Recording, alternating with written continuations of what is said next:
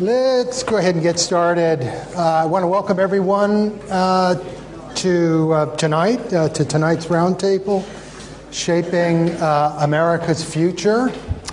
Uh, it's great to have you with us tonight. Um, my name is Peter Trubowitz. I'm a professor in the International Relations Department um, and the director of the U.S. Center at the LSE, which is hosting this all star. Um, lineup. Uh, we've got a lot of ground to cover. A lot has happened in the United States. Um, we don't have much time to do it. Uh, so I'm going to try to get really right down to business quickly here. Um, I'm going to start by introducing our panelists. So, uh, first, to my immediate left, right here, is uh, Leah Wright Rigueur, who's an associate professor of public policy at uh, Harvard's uh, Kennedy School of Government. Sitting next to Leah is Gideon Rachman, uh, the chief foreign affairs commentator for the Financial Times. Um, sitting next to Gideon is uh, Linda Yueh, who's a visiting professor at LSE Ideas um, and the chair of the LSE Economic Diplomacy Commission. And down at the end, last but certainly not least, is Larry Jacobs, who's a professor of political science and the chair of the Center uh, for the Study of Politics at the University of Minnesota. It's great to have all of you here tonight. Thanks for joining us. A word or two about the game plan. So, what we're going to do for the first, whoa, I don't know, maybe about 25 minutes, um, we're going to have a discussion up here. I've asked each of them to give us their kind of two minutes, like a two minute drill, two minute take on what happened yesterday um, in the United States with, with Super Tuesday. Um, and, um, and then I will put a few questions to, to the panel. Um, and then we will open it up for discussion. Uh, and I will try to get in as many questions as possible. I suspect there'll be a lot of questions. I'll probably try to group them and give the panelists an opportunity to, uh, to respond. Um, a couple of other things. So, this event is being live streamed to LSE's many chapters in the United States. Um, so, be on your best behavior. Um, it, is, um, it is also being um, live tweeted. Uh, we do everything here at the uh, U.S. Center. Uh, so it is being live tweeted. And if you want to, you know, reach out to Donald Trump tonight, just go ahead and tweet. You know, make his day. So, um, and finally, uh, let me just ask all of you to put your phones to silent because this is being, there'll be a podcast as as well. Uh, but don't turn off your phones. Um, and last but not least, you should have a clicker. Everybody has to have a clicker. Yours looks different than mine, but that's good because at the very end, you're going to have a chance to cast a ballot. Well, not really. But you will have an opportunity to vote on those candidates that are still standing. Um, and, um, uh, and we've had to update, and I don't know if we've updated enough uh, because there's been a couple last minute changes, but, um, uh, but at any rate, um, so a couple of other things just to kind of maybe say a word about what happened, just to kind of bring everybody up to speed. So there were 14 states up for grabs last night, plus the territory of American Samoa. Joe Biden won nine of those states, including two that Bernie won handily in 2016 that is, Minnesota and Oklahoma. Sanders won three states last night and is leading in the delegate rich state of California right now. That has not been, AP called it, but it's still, not everybody else has called it. Anyway, that's still up in the air. And I think as of this moment, Maine is still up and open uh, and has not been called. Mike Bloomberg did win American Samoa, which just goes to show if you spend a half a billion, you can win something. so, um, everybody is calling this a two candidate uh, race right now. One of the reasons is because of the projected delegate count. This is not the actual delegate count, but once everything plays out in Texas and in, especially in California, uh, that it will look something like this. This is what the expectation is. Um, and uh, the U.S. Center also put together for you, uh, and we will leave this up, a summary of the exit polls. Uh, the crack team at the U.S. Center got a lot of the stuff in, not everything. There are a lot of takeaways here. The panelists probably will refer to some of them. I will just flag two before we get started. The first is that it is very clear that there was a whole lot of strategic voting going on in the United States yesterday. A lot of fast breaking movement here towards Joe Biden. Even in Bernie Sanders' home state of Vermont, that happened. Um, and so that is the first thing. The other thing that is, uh, there are many things to point out here, but this Super Tuesday reinforced the perceptions and the reality of the age gap uh, that exist in the in voting right now, the stark age gap between Biden and, and Sanders, not between them personally, but between their supporters, um, which is likely to be more of an issue for Bernie going forward. Why? Because one of the things we know from some polling that was done by the Edison Research Group yesterday is that Young people are not turning out in record numbers, and in fact, across all of the states that voted last night, the numbers were no better than they were in 2016 in terms of the youth vote share of the electorate. So that is that's significant, especially because a lot of old people are voting, and they are voting. They're not voting for Sanders, so that's a relevant thing. Okay, I've asked each of our panelists to. Um, start us off with a short two minute uh, summary. Leah, what's your takeaway? Oh my gosh. You don't want me to start with you? No, I don't want to start with me. Do you, oh, can I start down at the other end? Yeah. Larry. So, um, I got three things I want to tell you very quickly. The first is I think we need to level set on what is meant by the word win. Because this is probably the only part of American politics that follows the proportional representation idea. These delegates will be shared in all these states. Uh, it's not winner take all. There's not winner take all in the Democratic primary. That means that uh, we're going to see Biden and Sanders mostly sharing the delegates. It's not going to be a breakaway. Second point on the first slide on the delegate count, um, each to win the nomination, you must have a majority. It's not just who's ahead, who has the plurality. So this is going to lead almost, well, I would say likely.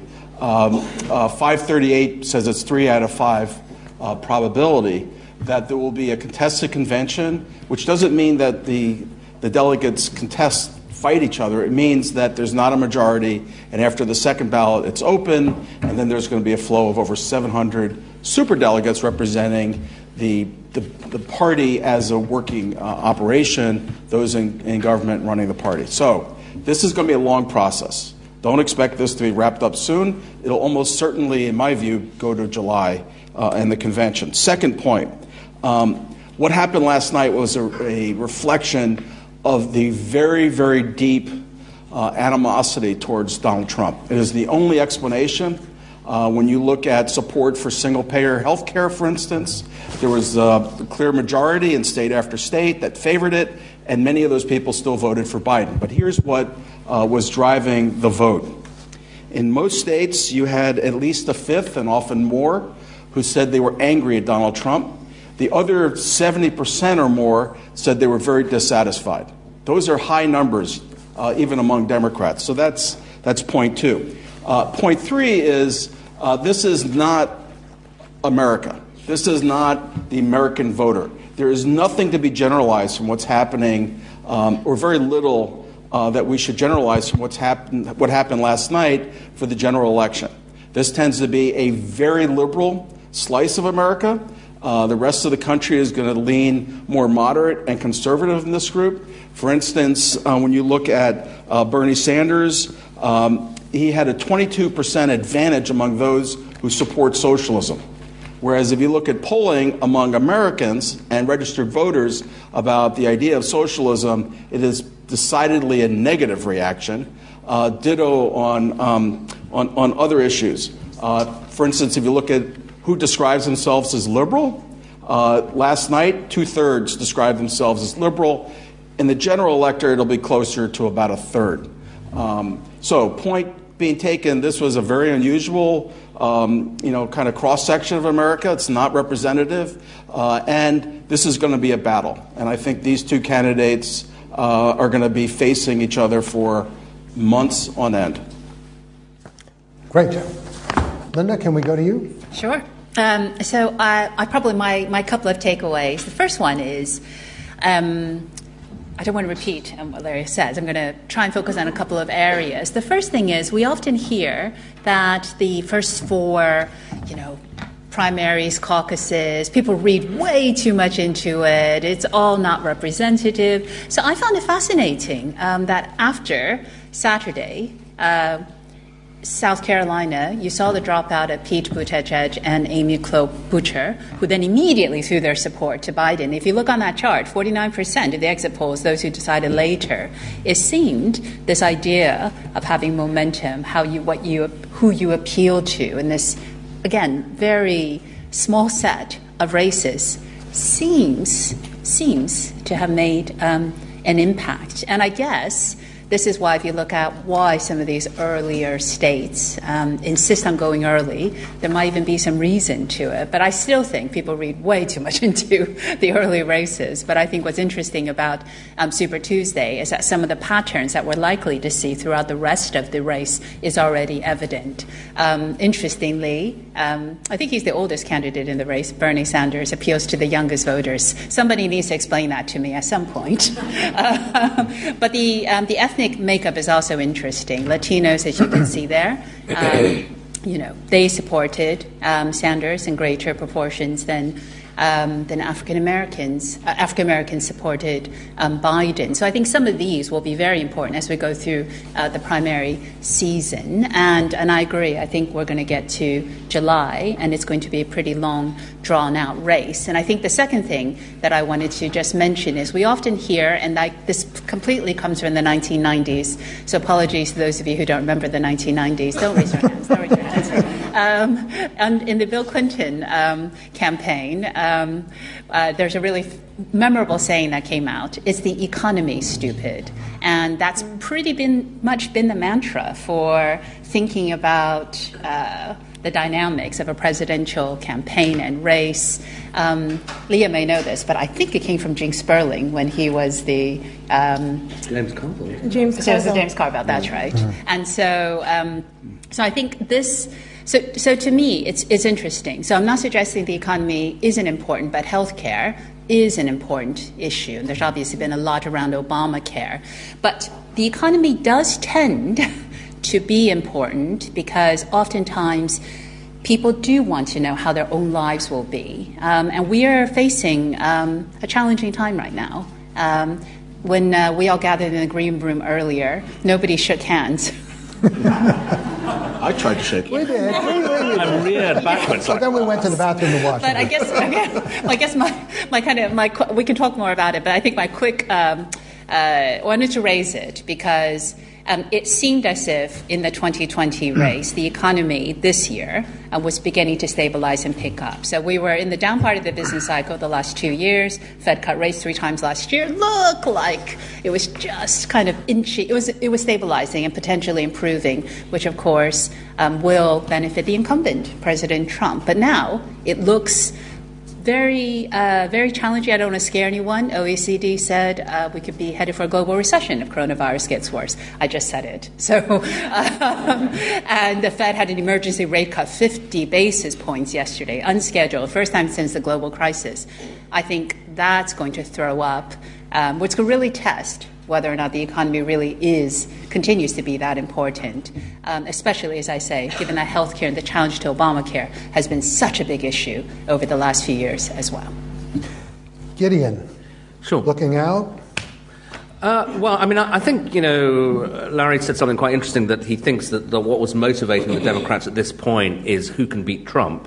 Now, if we now think that Biden is the favorite, is that the right, uh, the right choice if, if you want to beat Trump? I mean, uh, I think one thing to say about th- this race is that whoever gets the Democratic nomination, I, I suspect it's going to be incredibly close uh, because America is so polarized now that you can predict how most of the states will vote, and it will come down once again to the familiar Florida, Ohio, uh, and we know how close it was last time. So, you know, the days of massive blowouts are over. You know, the first presidential race I was a kind of sentient person following as a politically aware nine year old was 1972, and that was, you know, Yeah. total blowout. 49 states, I think, for Nixon. That's, that's not going to happen again.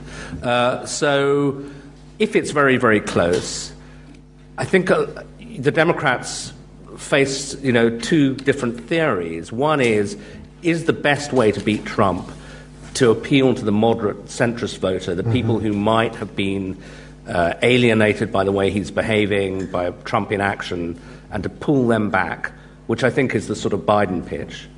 Or is it to say, actually, what's going to matter is turnout and motivating your base? And that what maybe defeated Hillary was that a lot of people who voted for Obama just didn't show up. Um, and therefore, you maybe want a polarizing candidate, a highly moti- motivating candidate, a Bernie Sanders, about pe- whom people feel really passionate and they're prepared to get out. Because I think that the people who back Trump uh, by and large, feel very strongly about him, and they will turn out and vote.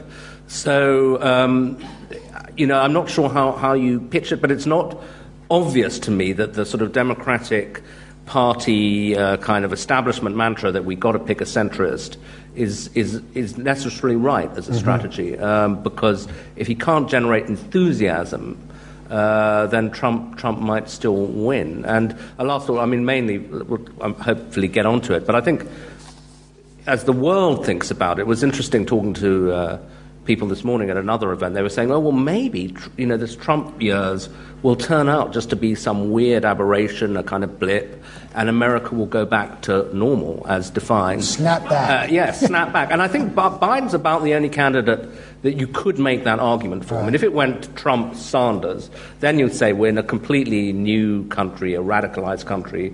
Biden is obviously the inheritor of Obama and of, of Hillary Clinton. Whether he could govern this changed America and changed world in the old fashioned is another question. Okay, very good.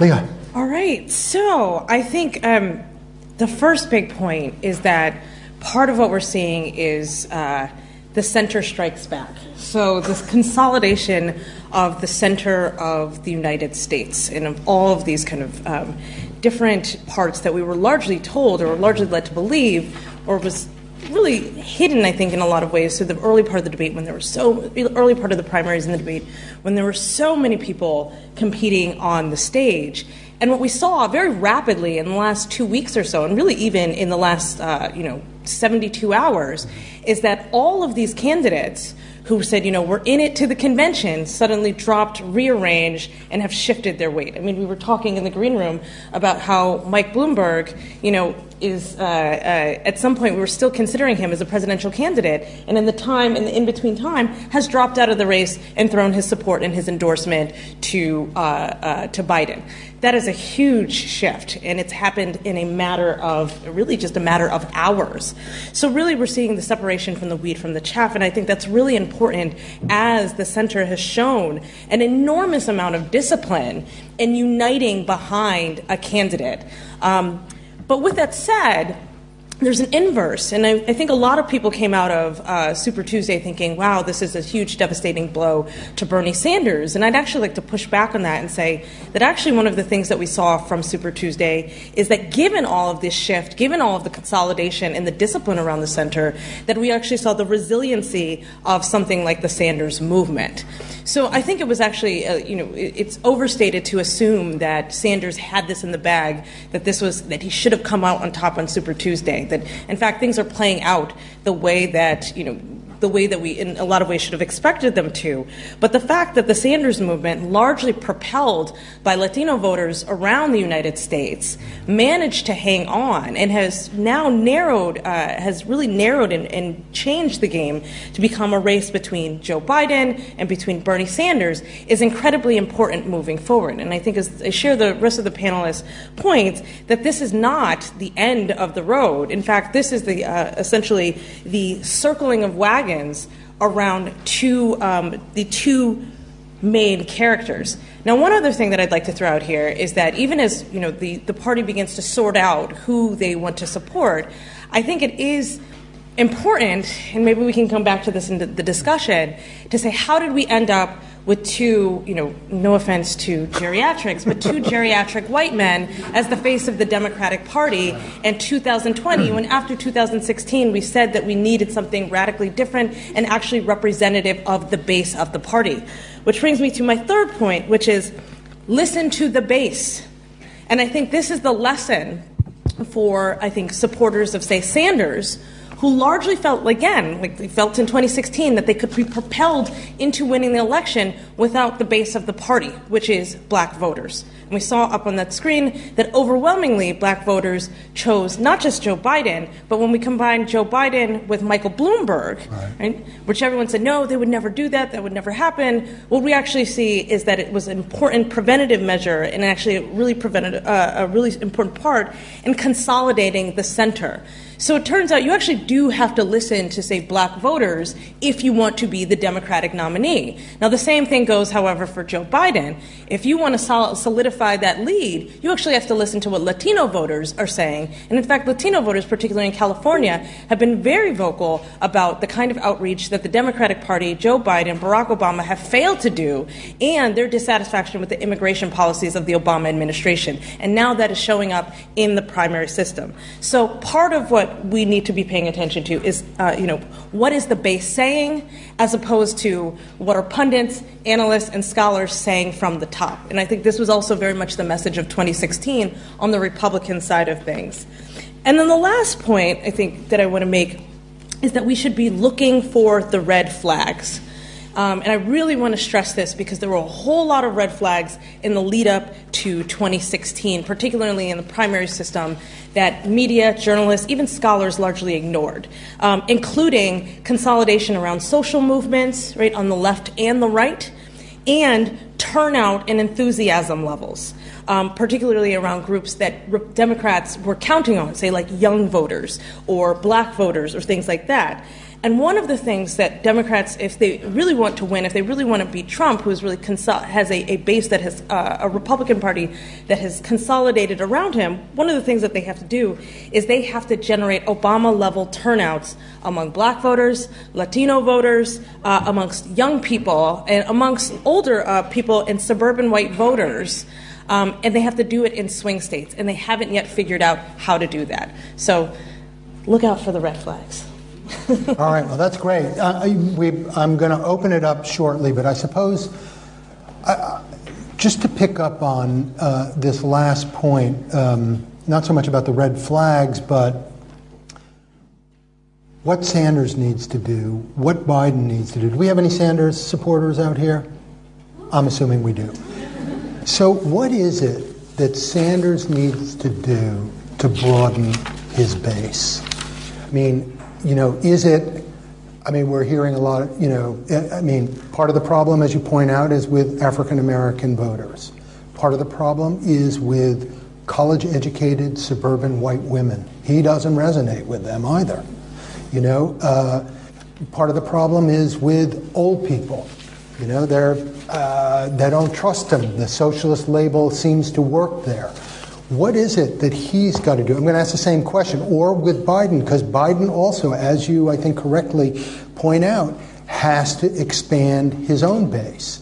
There are parts of demographic groups that are, are, are just not in favor of him. So, what do we, if you're the campaign manager for Sanders or the campaign manager for Biden, what do you do between now and July to try to take win, but also to take some of the venom out of the campaign.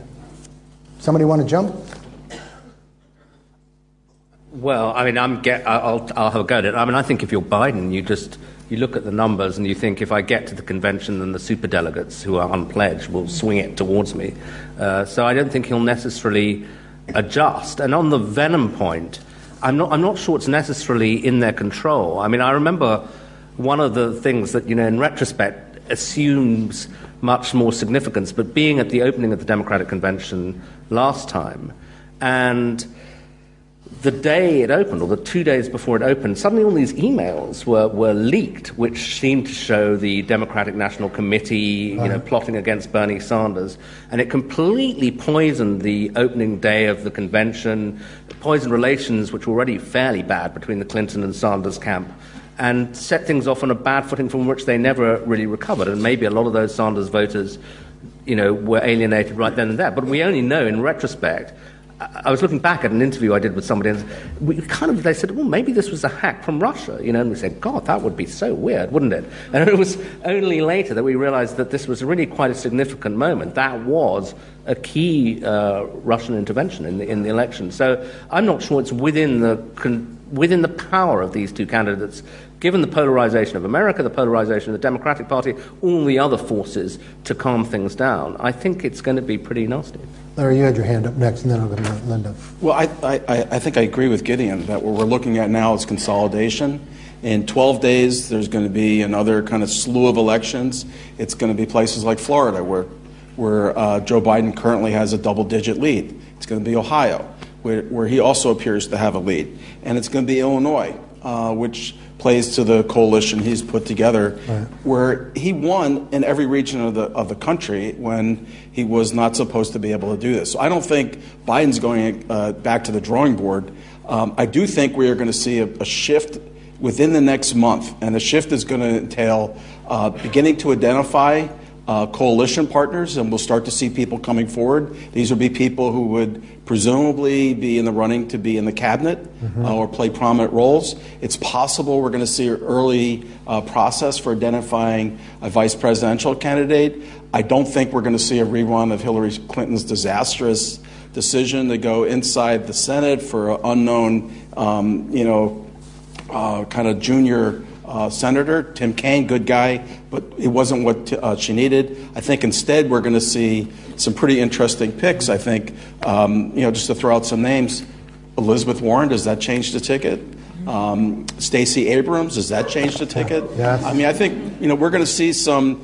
I, I know there's there are some really provocative conversations going on within the campaign. So I'm expecting consolidation. I think they have a winning formula. They're not going to be screwing around with that, and they're going to look to shift uh, in the direction of how do we beat Donald Trump, particularly after the 17th, and they're going to increasingly ignore uh, Bernie Sanders. Some of you may say, how could he do it? Look at the numbers.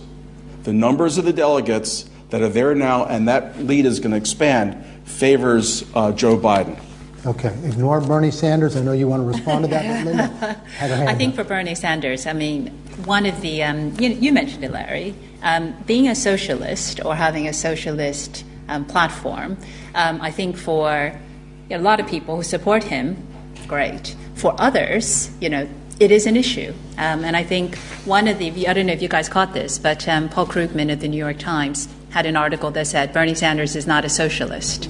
Um, and uh, his point is that he's more of a social democrat, uh, more like what you might see, say, in Northern Europe, what you might see in terms of a big welfare state. But that label is important because a lot of the, if, if you wanted to broaden out his appeal, then adjusting that label, which has, you know, that affects everything his economic policies, his social policies, how people might view it, the history, people's memories of um, socialism in the kind of, uh, you know, Cold War, Cold War and earlier sense. So that kind of thing, I think, is something that is I see little bit signs of it, which is why I mention it. But the challenge will be, I think, Bernie Sanders' appeal is his authenticity.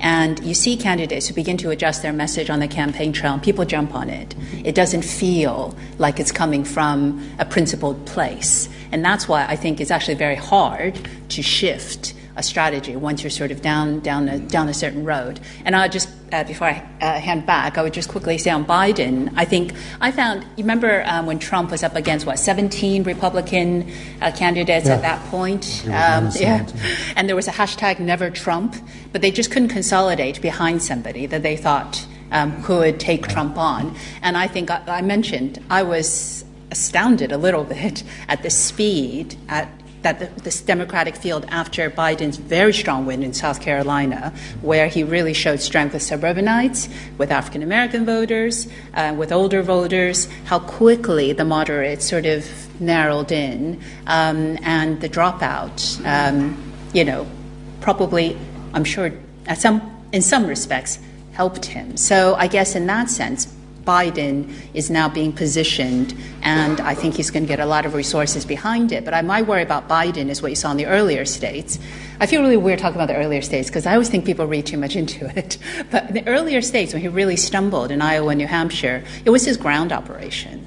So I, you know, so thinking about going forward, he has the support of the establishment, but as we all know, it's the ground operation, you know, that really matters. Except for Mike Bloomberg, who did not go to American Samoa, um, but he had seven staff members there that won him his six delegates.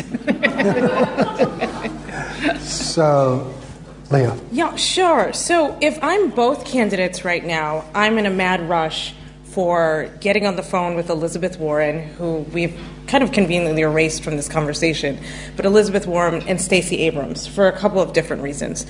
One, um, I think both candidates need a 50 state strategy. There is no way to win the election without having a kind of strategy that suggests every single vote matters, despite the fact that both candidates are operating right now as if only certain subsets, right, that lead to XYZ calculation matters for this victory. But a 50 state sta- uh, strategy and a strategy that is also premised on building and growing your base, a la Stacey Abrams' voter, voter, uh, Georgia Voter Project, which is about registering and finding non voters and actually understanding the reasons why uh, non voters, which are the largest group, political group within the United States, don't turn out, is something that both candidates absolutely need to do. Um, the other thing is, I think Elizabeth Warren is crucial and has an, an uh, incredible amount of leverage right now, just, although it doesn't necessarily seem like it, but has an amount of leverage right now because her presence, either as an endorsement, either as you know, as uh, uh, uh, alongside a candidate, what have you, uh, uh, lends validity and legitimacy in a way that the candidates can't get themselves. So, um, you know, if I'm Elizabeth Warren right now, I am negotiating the hell out of any scenario because you need me if you want to win. Can I ask, wh- yeah. where do you expect she'll end up with? Sanders or Biden? I think her inclinations, her policies, her friendships are more aligned with Sanders. But I think in order for that to happen, the Sanders campaign actually has to be willing to negotiate with her. And so this is an interesting, I mean, maybe for later in the conversation about what are you willing to give in order to get what you want, which is that the Sanders campaign wants her to drop out right now. Right. Um, and then the last thing I think, actually, two more things. Second thing is an aspirational message, and I think we've been trafficking. I mean, this is not a normal election. We've been trafficking in a lot, trafficking in a lot of dark. These are dark times, but the American public does respond very well to aspirational messaging. Right? Bill Clinton knew that. Barack Obama knew that. Um, even Donald Trump, in weird kind of weird kind of way, uh, you know, all understood that for his particular segment of uh, the country. But I think you need an aspirational message. And the other thing, the last thing, is you need money. Money, money, money, money, money. And money is going to be a huge driver. And so if you're Joe Biden, for example, you want that Bloomberg money. So Bloomberg may not be able to buy an election for himself, but he certainly can help Joe Biden, who does not have a lot of money in his war chest right now, in terms of moving around the country and uh, being able to achieve that 50 state strategy. Okay, that is great. Uh, I'm going to open it up right now and take questions. Uh, so put your hands up, and um, what I would ask you to do is just briefly identify yourself um, and keep the question very, very short. And I'll take the woman right there in the black jersey. Well, can you hear me? Yes. Okay. Um, I wonder what you guys think about um, Sanders being labeled as a populist, and you know more than one prominent pundit has called him that. He is really Trump on the left. He is not a Democrat. He's not a liberal. He's just a populist. Uh, in the sense that he's going to ruin everything for us. Okay, that's great. There was a question right, right back there in, uh, um, in the gray sweater, middle, middle there. Uh.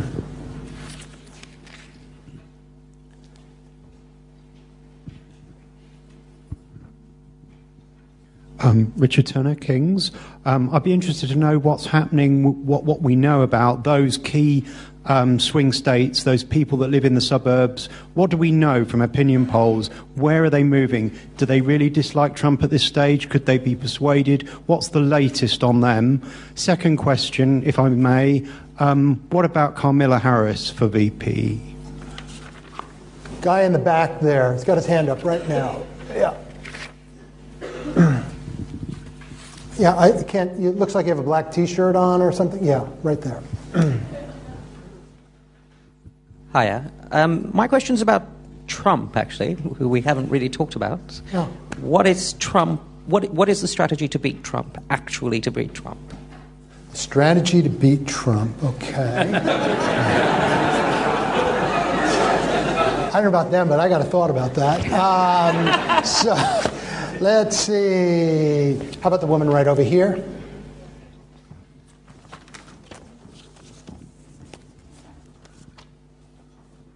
You pointed out, first of all, I should say Stacey Abrams for president eventually.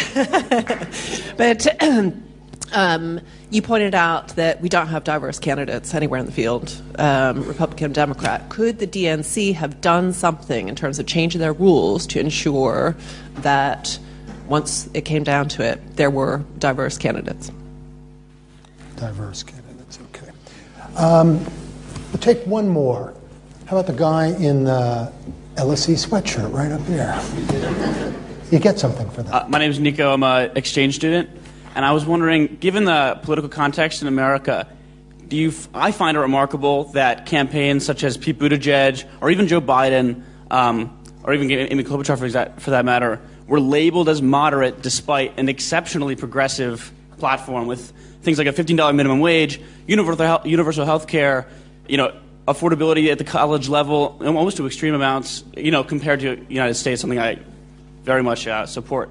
That given the anchoring of how far to the left uh, Bernie Sanders is, or at least he's been labeled, that they were called moderates, when in America they're considered almost radical by the general electorate.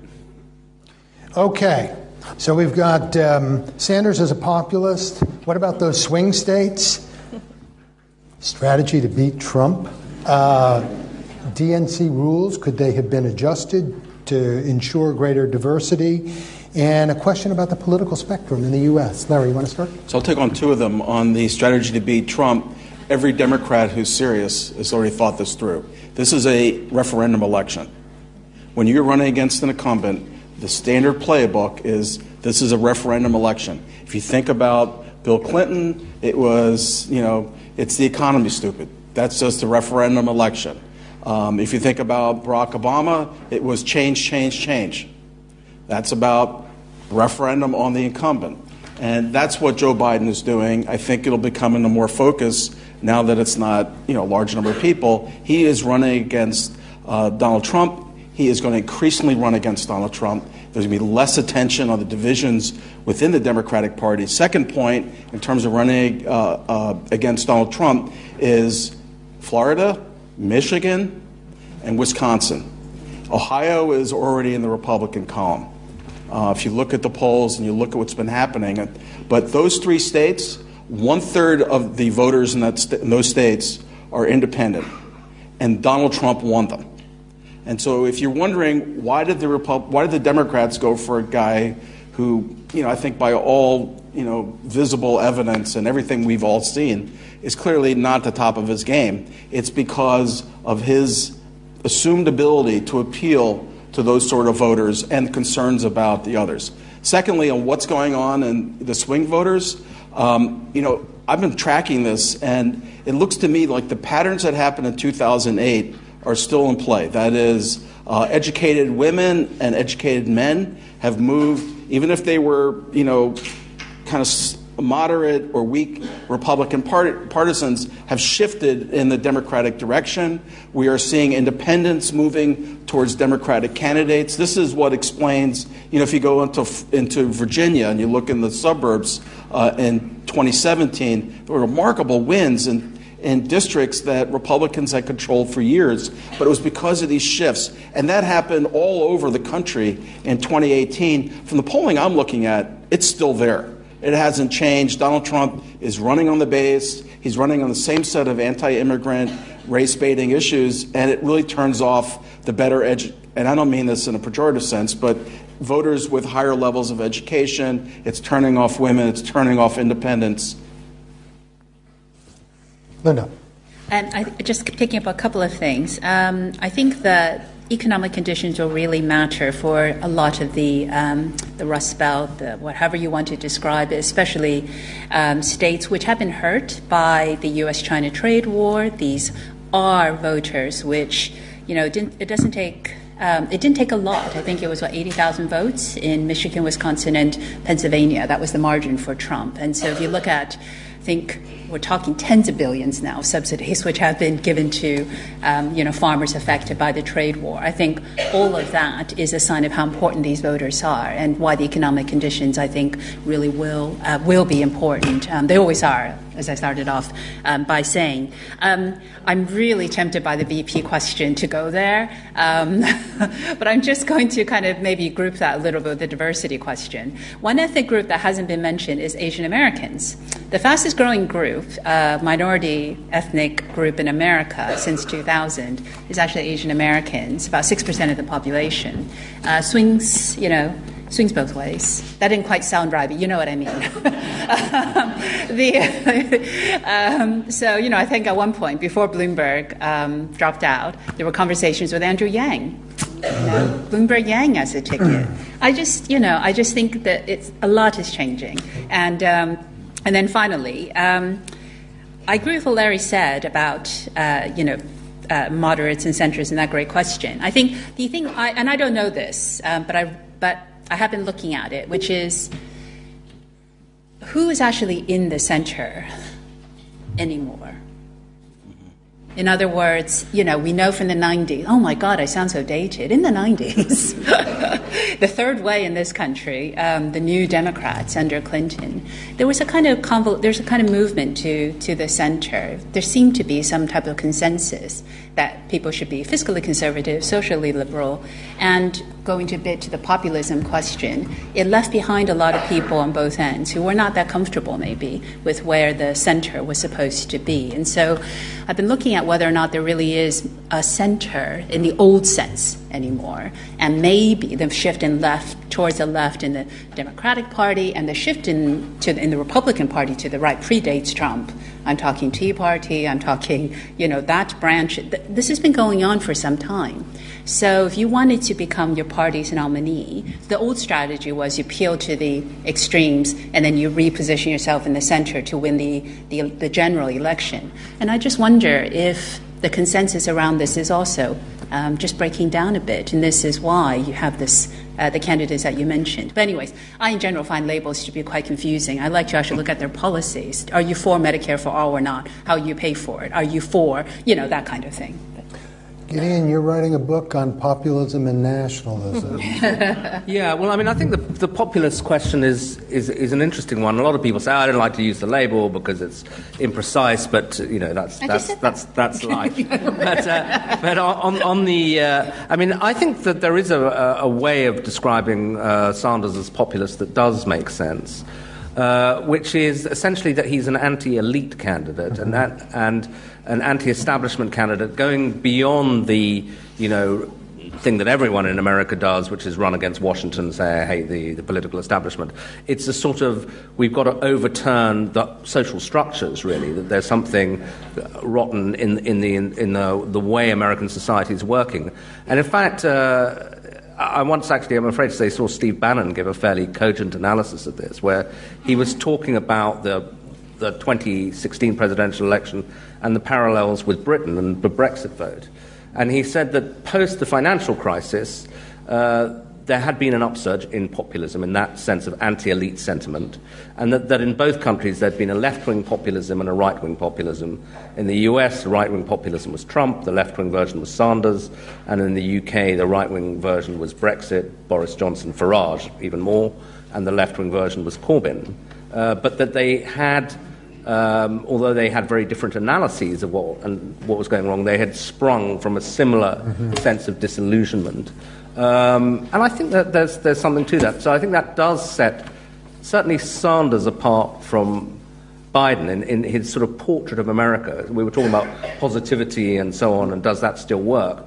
And I thought one of the striking things, okay, in a way, Trump was peddling a positive message, but I mean, it was the most darkest vision of America I've ever heard in, in an inaugural American carnage, absolutely. And similarly, Sanders is not saying we're the greatest country on earth, right. our best days lie ahead. I mean, it's, it's, this is, things have gone really badly wrong and we've got to change very radically.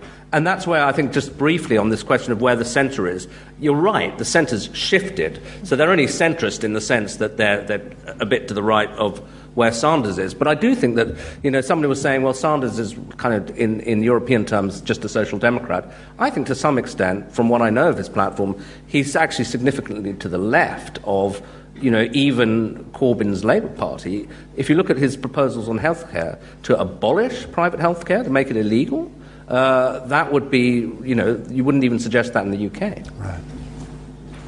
So um, I'm going to try and tackle the, the question about what can the DNC do about diverse candidates and also the Kamala Harris VP, but also I think v- thinking more broadly about VPs of um, color.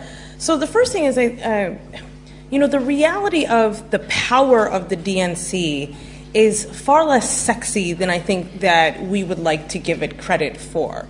Um, you know, Tom Perez is not this omnipotent person who is controlling the strings behind the scene. That in fact, in a lot of ways, the voters are the ones who choose who they want their candidates to be. And so I think you have to start from there and thinking through, you know, what are the what are the reasons why, say, Latino voters might be more radical on this issue and that thus might reject XYZ candidate? Why might black voters be more pragmatic on this issue and therefore choose this candidate?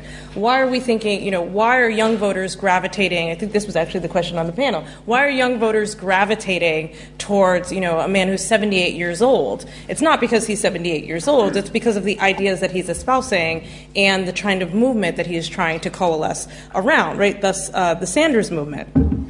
So I do think there are a couple of things that the DNC can do, and we did see this a couple of years ago when they tried to reformat some of the rules around, say, super delegates, um, which they claim is not their term; it's a term that gets put on them.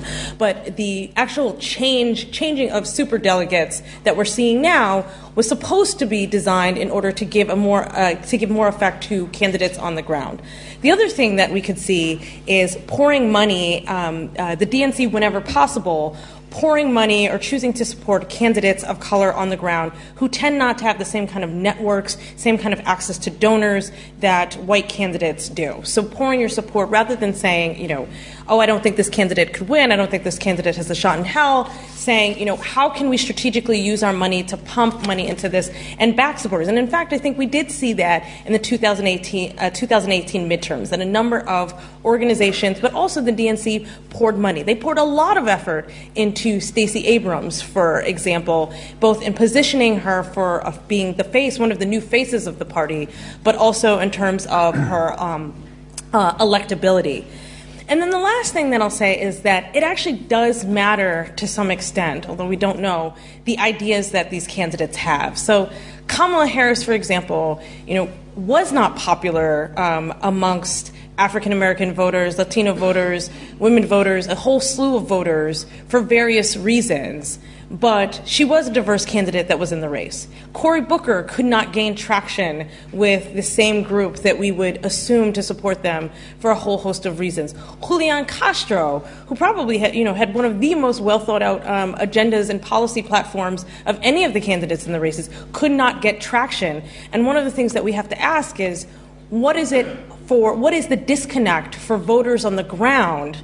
That is saying that is suggesting that these voters that they are unwilling to support diverse candidates and candidates of color. Mm-hmm. Okay, we've got time for like one more round, I think, here. Um, we'll take this woman right up here in the front. I'll come back in a second. Hi, thank you. Uh, Elizabeth from LSE. Uh, could you talk a bit more about uh, black voters? Because I um, commentators are talking about them as a, as a homogeneous group. And I was wondering, is there any difference between black voters in the South who have massively supported Biden mm-hmm. and black voters uh, in the rest of sure. the country? Thanks. Okay. Um, how about the guy over there in the white turtleneck? Hi, I'm Parth. I'm an epidemiologist at UCL. Probably guessed my question. Um, so I don't think it's unreasonable to think that by the end of the year, 10, maybe 20% of uh, US citizens will have been infected with the coronavirus at some point.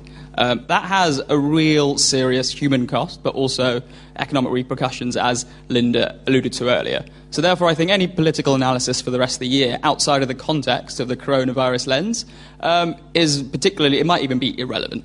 So my questions following from that are one, does the coronavirus outbreak favour Biden or Sanders? And, and two, what happens in the very, the not impossible scenario that the CDC recommends that the July convention does not go ahead? okay, that's a good one for you guys to think about. Uh, so, how about the gentleman over here in the hat? Yeah, yeah. Um, the election is. Hi, Matt. I'm an exchange student from Berkeley.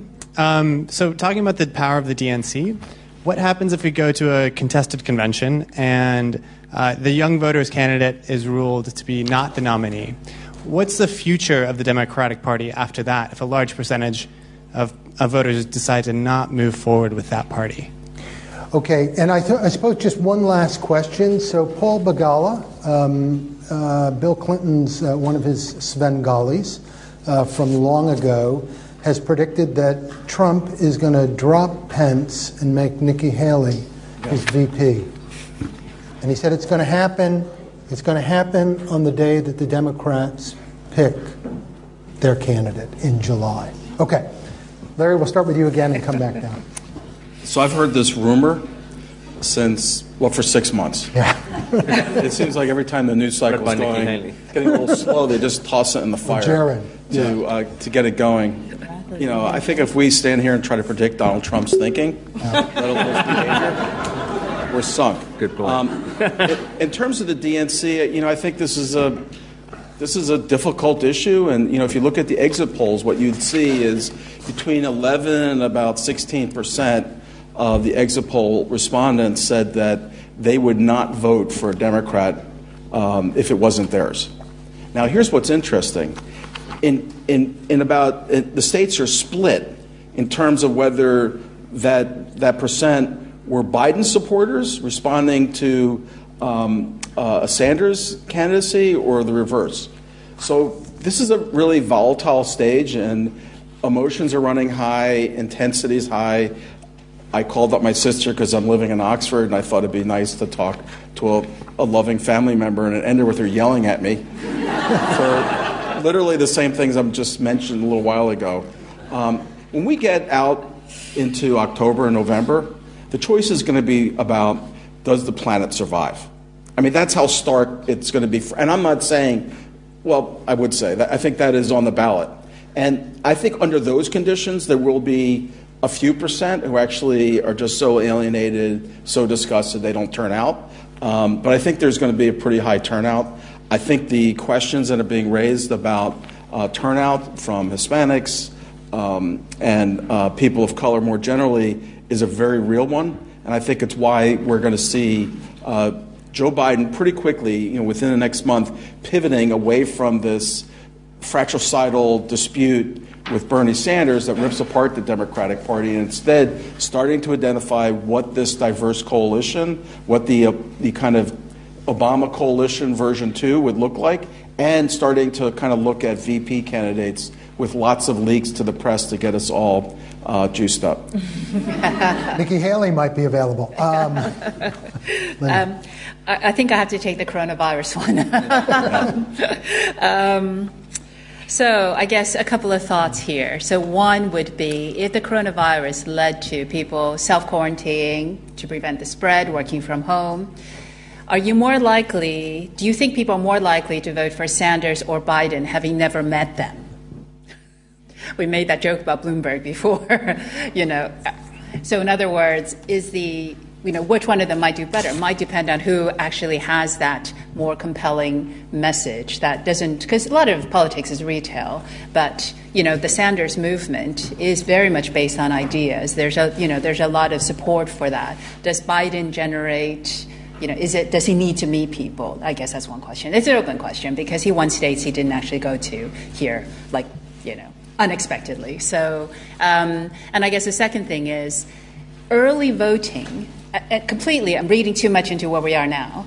Early voting um, would probably benefit Sanders more than Biden, and that's what we saw in the exit polls. People who made up 49% of the people who made up their vote, uh, made up their mind late, uh, voted for um, Biden, and some of the um, you know, interviews of people, they made up their minds in the last few days um, about Biden. So again, with the coronavirus, if that prevents, um, you know, the kind of usual campaigning, um, people may not have a chance to make up their minds late. Does that actually disadvantage Biden? I'm just, I'm, you know, this is all unknown territory. But I guess, you know, I guess finally, um, to me, the biggest issue with coronavirus is the uncertainty of it. So we just don't, you probably know, the rest of us just don't know what it means economically. And I still maintain that I think when it comes to November, how the economy is mm-hmm. will matter a lot. And that will be, you know, hugely why Trump was really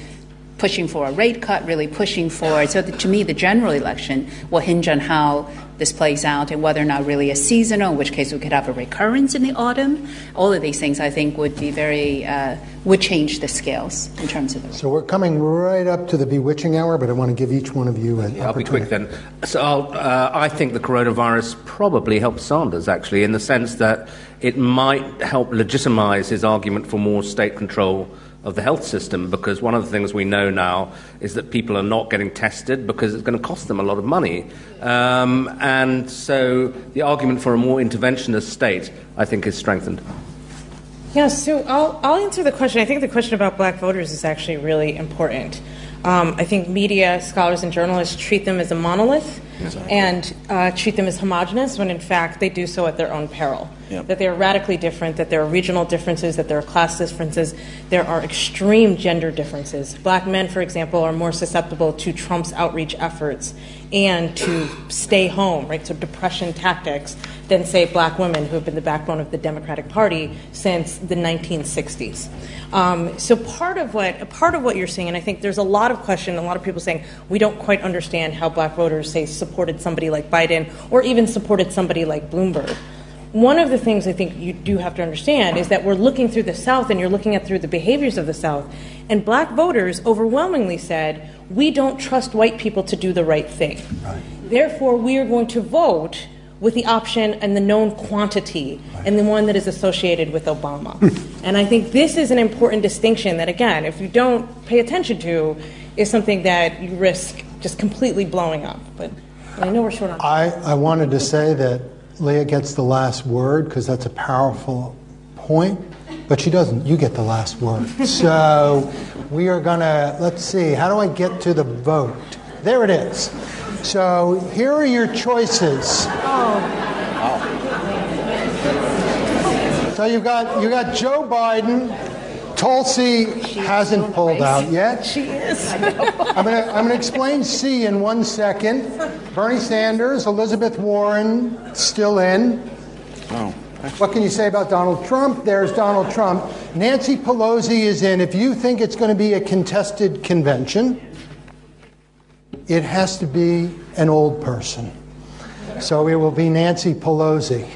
So you all have a couple of minutes to cast a vote, and then you need to remember to return yeah. the yeah. device when you're leaving. Oh.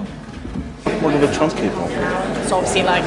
We're going to move quick voters stuff. If I, Trump people, I would have reversed that question. Said, "What's Trump's strategy to win?" I think that's the really. see, the Trump vote That came out right away because they knew who they were going to support before they came here.